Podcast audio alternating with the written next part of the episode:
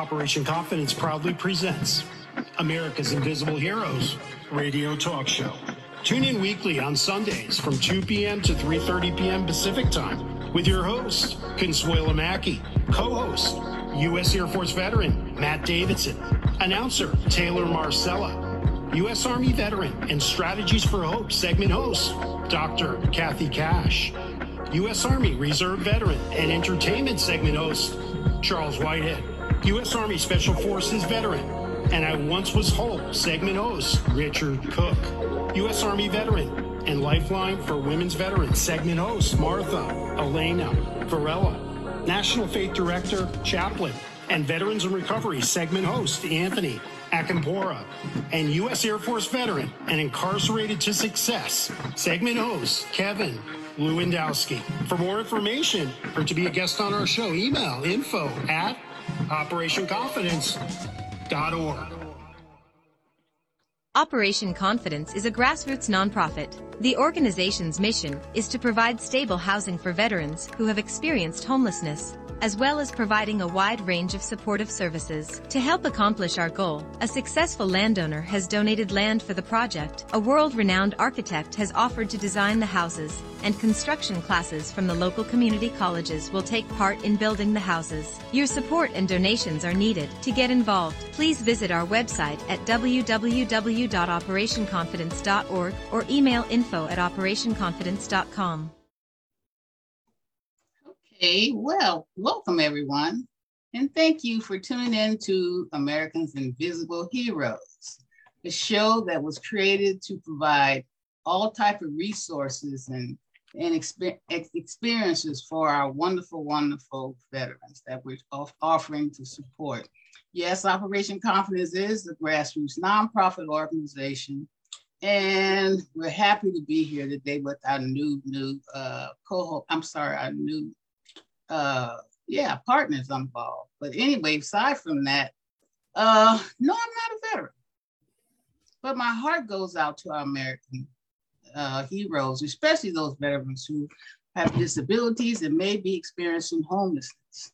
For those who are new to the show, we want to let you know that America's Invisible Heroes was established to provide a platform for our veterans to be able to share their experiences, heartfelt stories, resources, and accomplishments.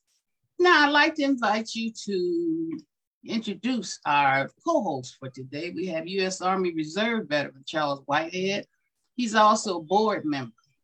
We have U.S. Army veteran Martha Varela. She's on our advisory board, and she has a segment every other week called Lifeline for Women Veterans.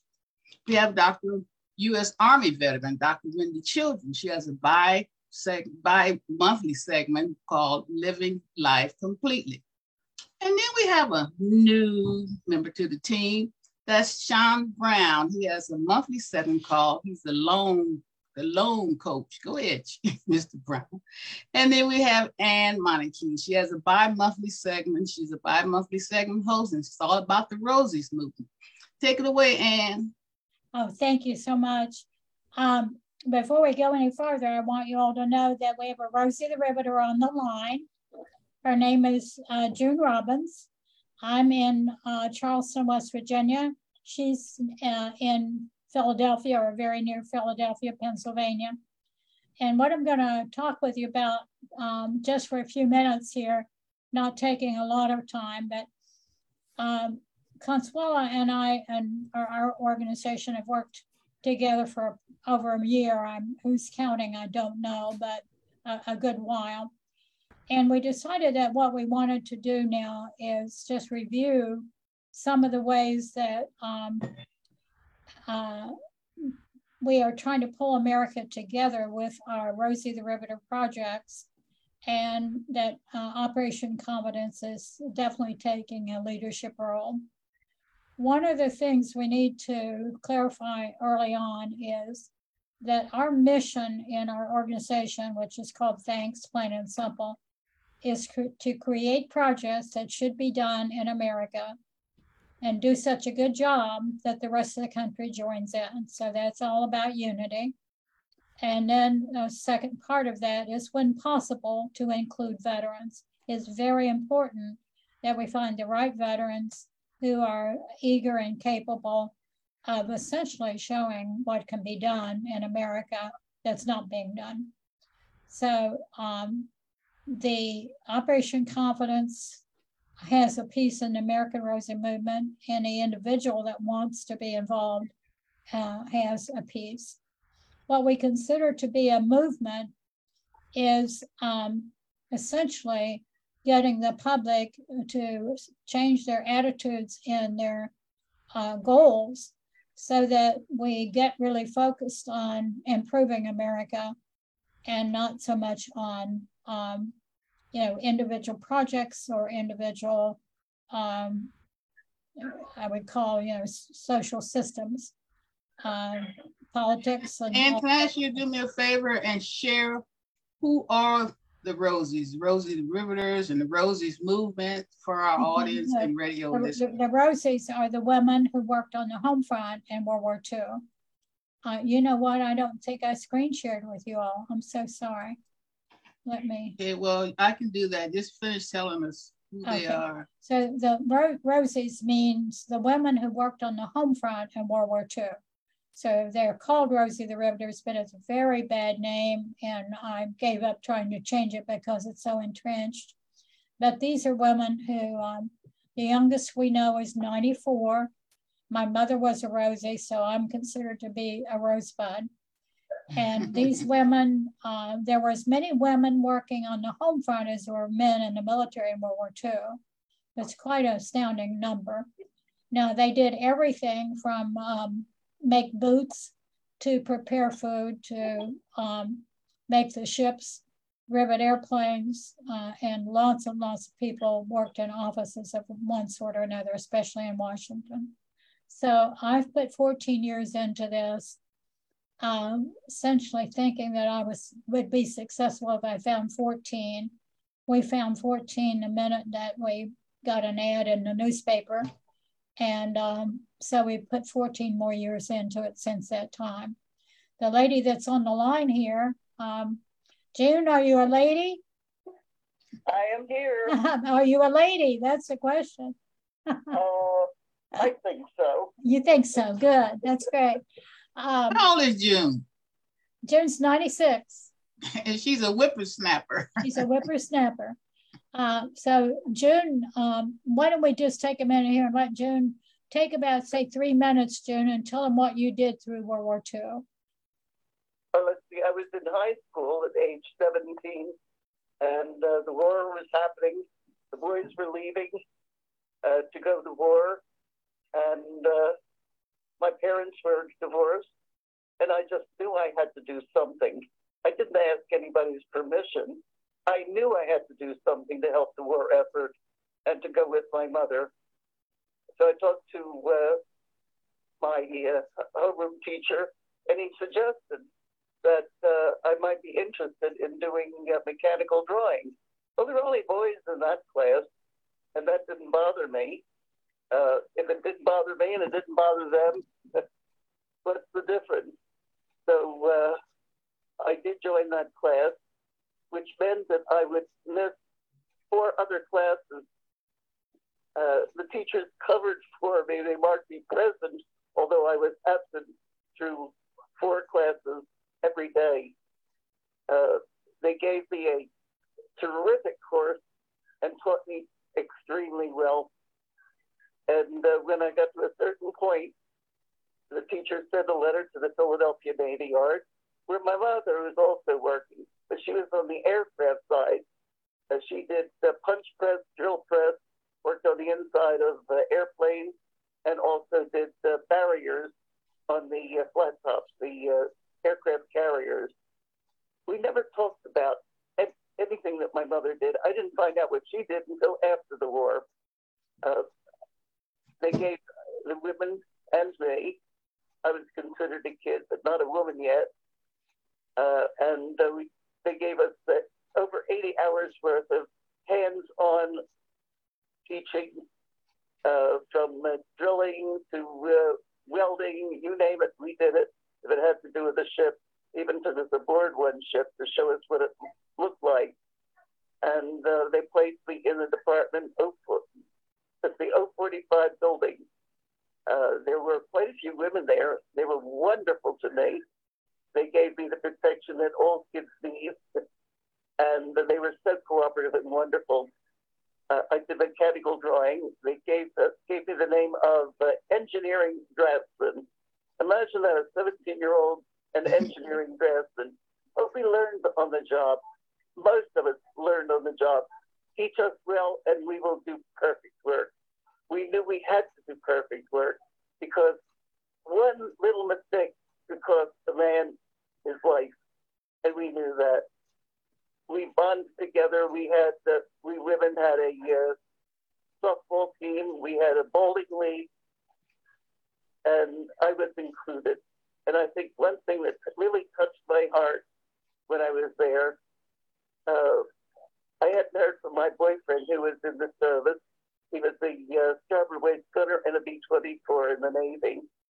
And I hadn't heard from him for two weeks. We had been exchanging letters much more frequently than that.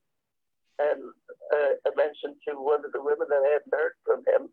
And she showed me an article in the newspaper where the plane had crashed on that uh, field where he was where he was stationed, and I was frightened. Well, Catholic, Protestant, Jewish, and whatever, they took me to a church, in Philadelphia, and we went in there and lit candles and said prayers, not just for my boyfriend, but for all the service people. And it just gave me such a wonderful feeling to know that we were a family we were doing things to help the war effort.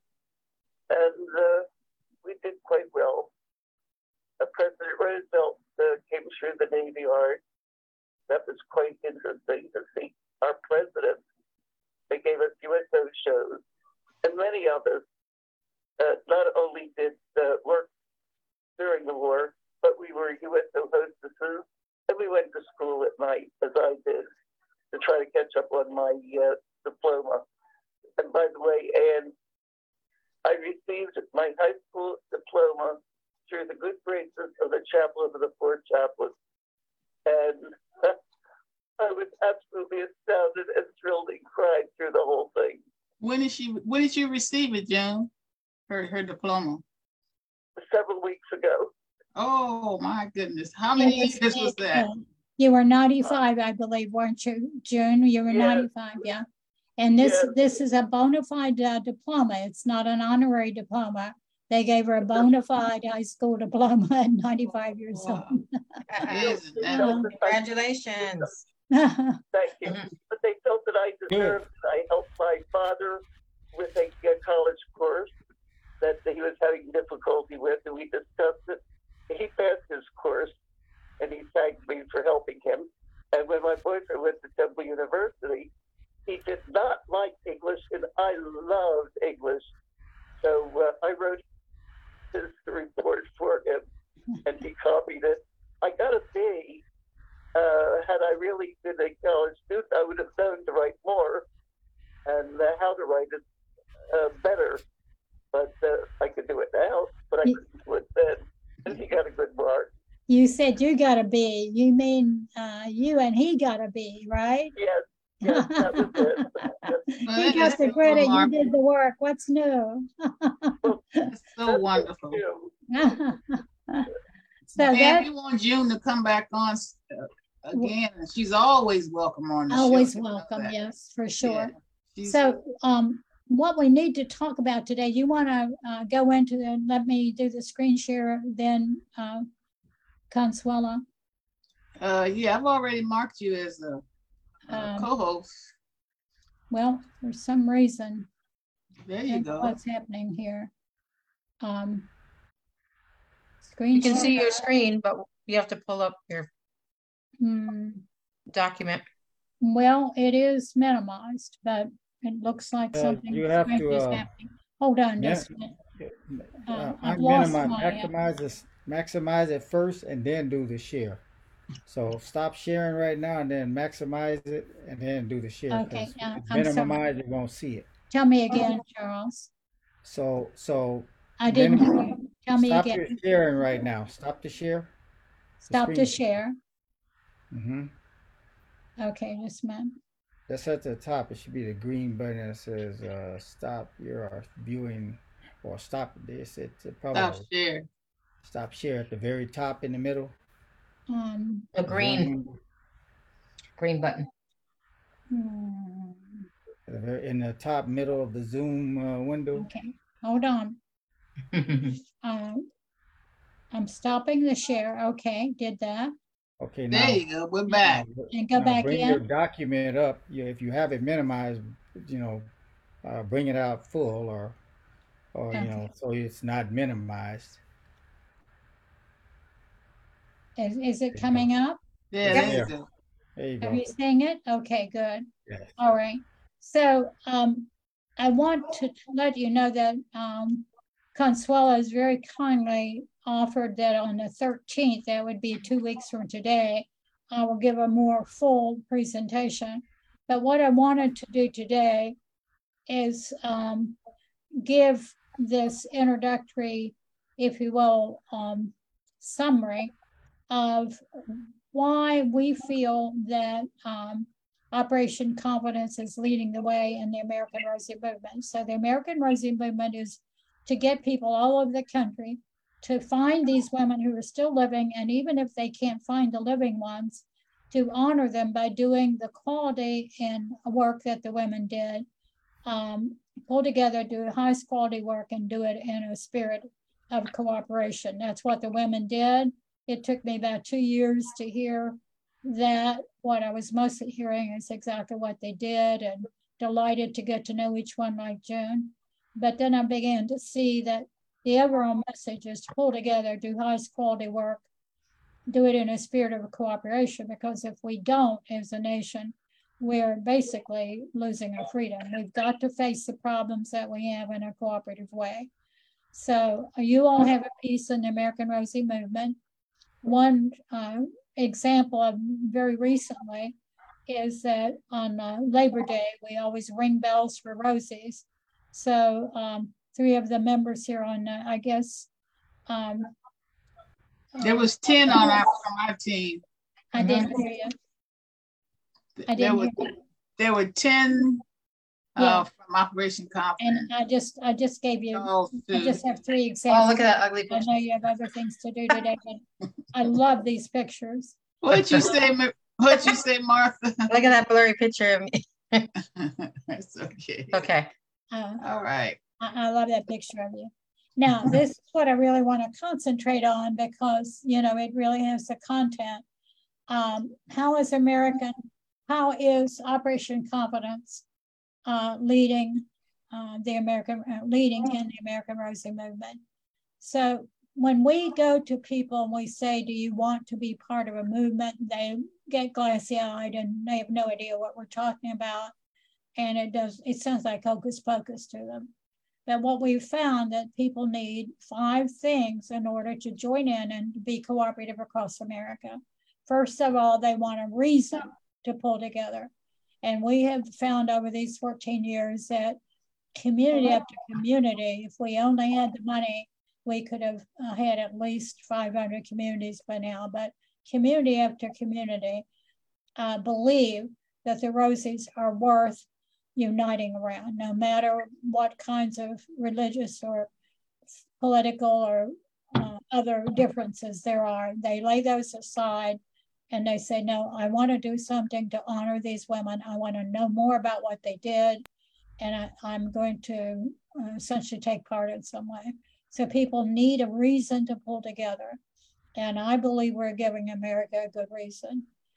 The second thing they need is uh, they need to see others doing something. They don't want to be the first, they don't want to be guinea pigs. Um, we now have done 22 different projects. We've named the first government building in America, the Rosie the Riveter building. We've named interstate bridges. Um, June is working now on getting a mural in, um, in a very large building um, in Philadelphia, and it goes on. So there's 22 different projects. Um, you all have done a great job because you're interviewing a Rosie every other week and uh, finding them and interviewing them and getting the public to know who they are, really are as people It's not facts and history books. It's really connecting people through these very human stories.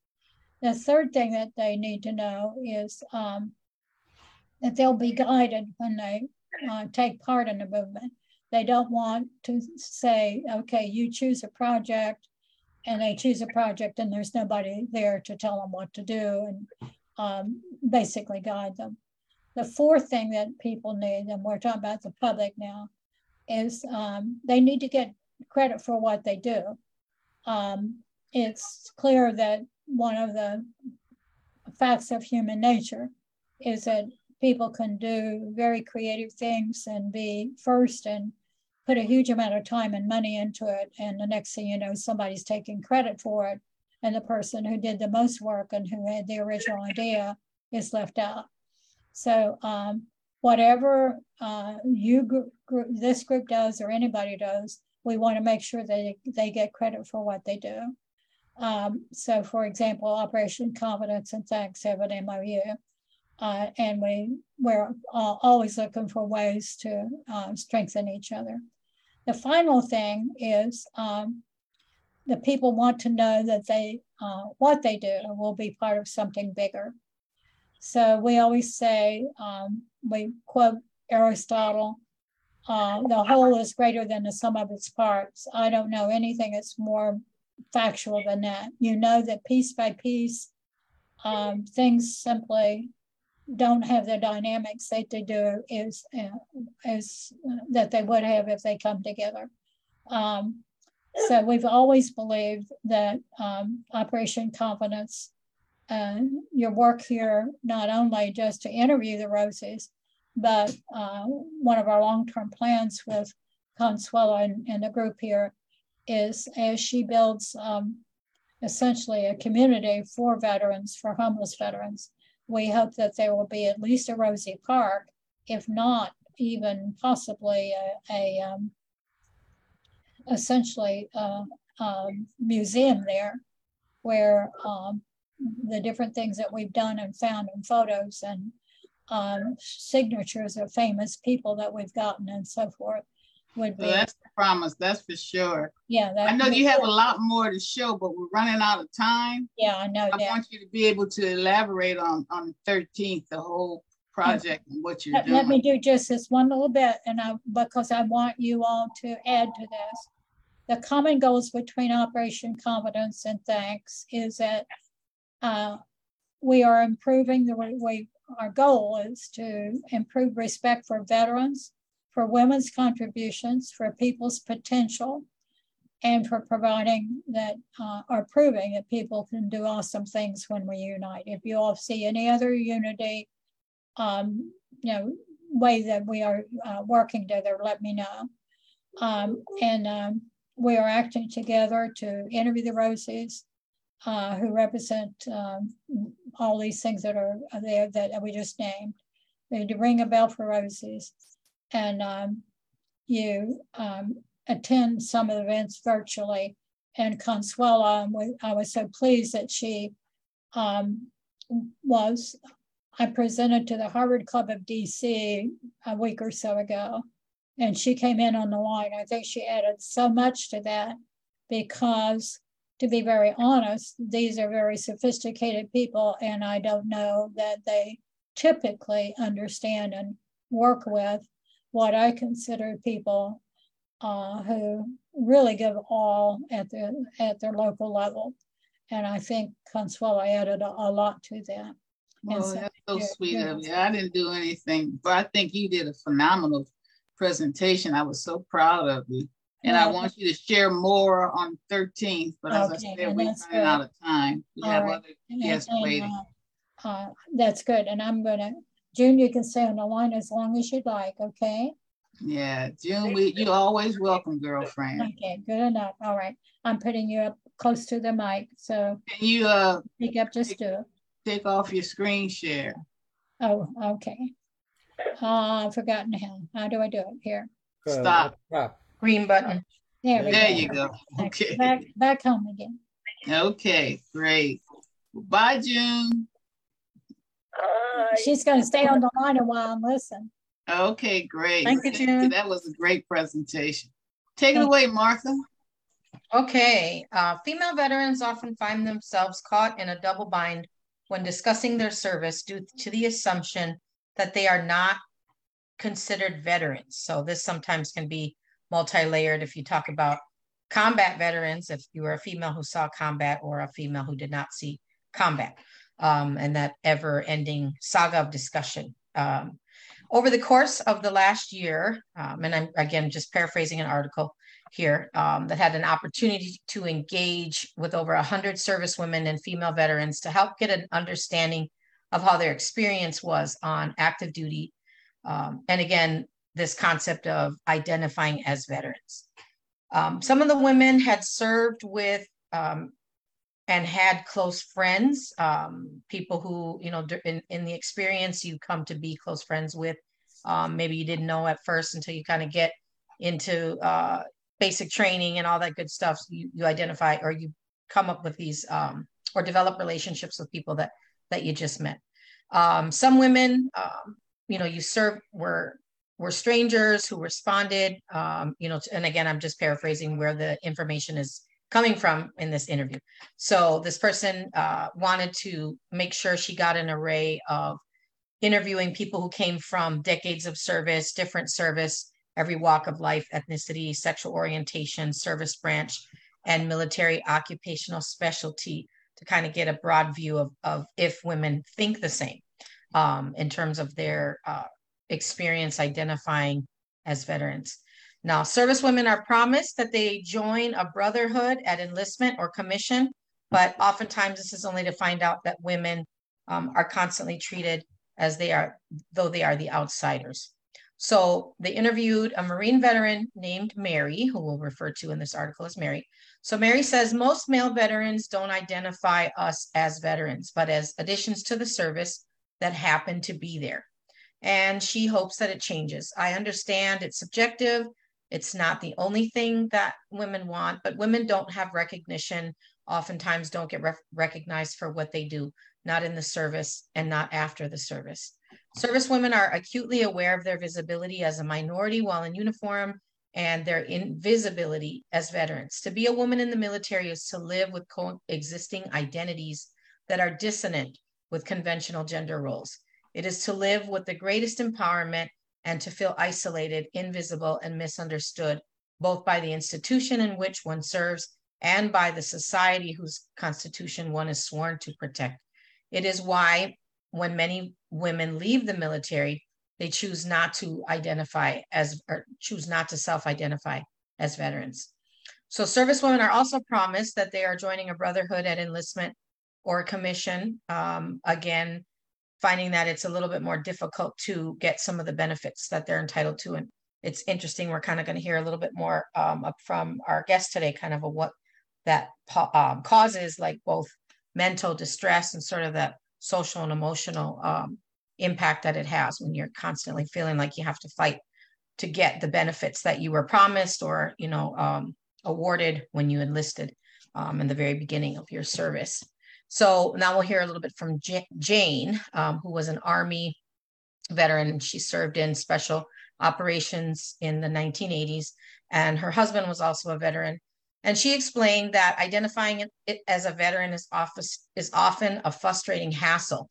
Sometimes it feels confrontational. I've had people say, "Oh, your husband served," because I've, you know, she's shown her ID, and usually they'll they'll ask uh, for the husband. The assumption is that the male is the veteran, and she would constantly have to reply, "Yes, we both served." A lot of people are unaware and sometimes um, don't realize that that, in a way, is rude. Um, but the assumption is there clearly, right? That it's the male who's the veteran and not the female. Um, other times it took a minute just to kind of educate people when she, where she was asked that a little bit about, you know, her service to help bring awareness. And sometimes people just don't want to bother. So you just avoid the question altogether. Um, the growing civil military divide in the United States affects both male and female veterans, and both are likely to encounter ig- ignorant questions such as Did you kill anyone? Uh, yet there is a fundamental difference between male and female veterans upon leaving the service.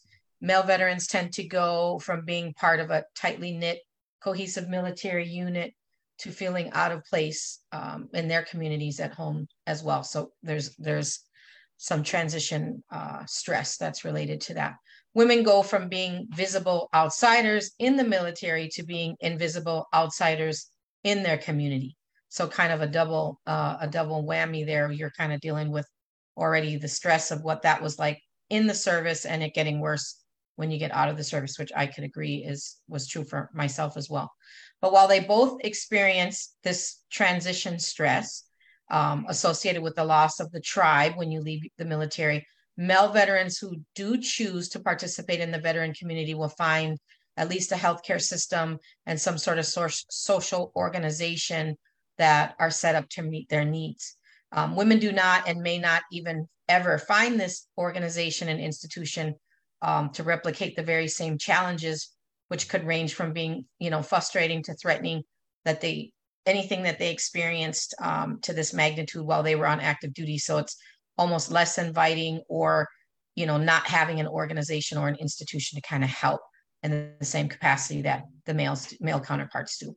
So, for example, if you're one out of two women in a several hundred member social club for veterans, uh, you know, it, it might be kind of uncomfortable to even go to the meetings, right? There's not, it doesn't feel very accepting. Although I have seen some more recent, like the women of, you know, the Moose or the women of, you know, some of the other um, military social groups. But again, it could be very intimidating if there's if there isn't any women that you might know personally and or kind of in this connection a male that might also belong to kind of help introduce you um, to the same so, our social network of, of folks um, so then the last person to kind of talk a little bit about is a female veteran named lisa who served as an intelligence person um, with the green berets in the early 1990s and she talked a little bit about um, you know how her job was really stressful um, directly or considering that it was not directly in combat. Um, so if again, if your convoy didn't get blown up or it wasn't, you know, one of the the world wars, then it's like you didn't really experience, uh, you know, that's sort of the stereotype. You didn't really experience what war was. Um, and again, we struggled to fit in. The women struggle to fit in. Um, you know, because again, we're we're not we're not really doing promise the same things that our our male counterparts always are. Um, and you know, and so this article just kind of talked a little a little bit about just the some of the and we hear that constant discussion about number one not even identifying as veterans right? Over and over we hear these articles talk a little bit about the same thing and how hard it is. And this one i think tried this article tried to give a little bit of an understanding kind of in the beginning of of how that set up what it looks and feels like. But it is really true. And if you think about um, you know i kind of didn't think about the networks uh, the support networks that are created when you come out. So this to me doesn't surprise me but it makes it makes more sense as to why maybe the women aren't connecting after service or post service and like for me um, it's interesting i've been out of the service for over 20 years. I'm an, uh, an army veteran. I was a combat medic although i did not see combat and i'm glad i didn't see combat. Um, I, I probably would have a different set of challenges uh, if I did. But it's interesting because you don't, you know, after you just sort of, for women, we live life and start our families, go to school, start our careers for those of us who, who join the military early. So you don't kind of think about any of that that you were missing, right? If you didn't know and they don't tell you, there's nothing there for you to connect to. So it's interesting in my experience that after 20 years of finding out that there is there are subsets of veteran communities whether it's you know employment programs training programs recreational programs social programs what have you um, but you, you don't know about them. Um, and then once you connect with them you know for me it was like wow i missed out on 20 years of camaraderie friendship uh, you know whatever else you may have needed right along the way um, but just at a minimum the camaraderie the friendship the community that you you don't realize isn't there if you were never told that these are kind of the, the things that you could connect to. So that was interesting to me because and as i talk to other vets and work with more vets this is how i got into the line of of, of helping with homeless veterans in particular uh, four years ago when i got to la again these are services and programs that are available that no one ever told you are there. Um, you guys, I mean, and, and most of you probably have learned this, you know, which has shaped your reason for wanting to work with vets in some capacity. Um, but it's just amazing. And so this this article just kind of wanted to give some uh, context as to probably the how uh, that gets set up and not realizing that you know kind of after the fact when you're out um, living life like normal that you're kind of missing out on some key resources programs and at a minimum a community um, that is there that just far too many veterans aren't aware of so thank you consuela for this informative article yeah it's uh, unfortunate but that's the uh, you don't know what you're missing you know you don't know that you don't know. You know it's it's it's you know it's a sad situation and you know we talk about it all the time on this program. Uh-oh well we're gonna keep going. I don't know what that means but uh anyway uh, the recording's like yeah you don't know what i'm getting ready to do but uh that's all right you know it's it's, it's still we're still rolling you know you know the you it, it's, it's, it's live it's recording yeah we're recording i have, I have no idea what happened But um Zoom you know, Twilight Zone. That's it. You know, so you know it's unfortunate, but we are you know, but we are putting it. We always put the emphasis on on that. You know. Yeah, so. or not forgetting to to to highlight something, right? To bring keep the awareness kind of mm-hmm. going. Uh, Martha, would you give me the title of that article again? Um, I don't have it here in the script, but Up Consuela can give get it to you. Okay, very good. Excellent. Charles, introduce our next guest, please. Sure. Next up, we have Eric Delgadillo and Veronica Lira from Alternatives for Vets. Eric is a Marine veteran who served from 1998 to 2014 during OIF slash OEF. I don't know what that means, but Eric will tell us, right?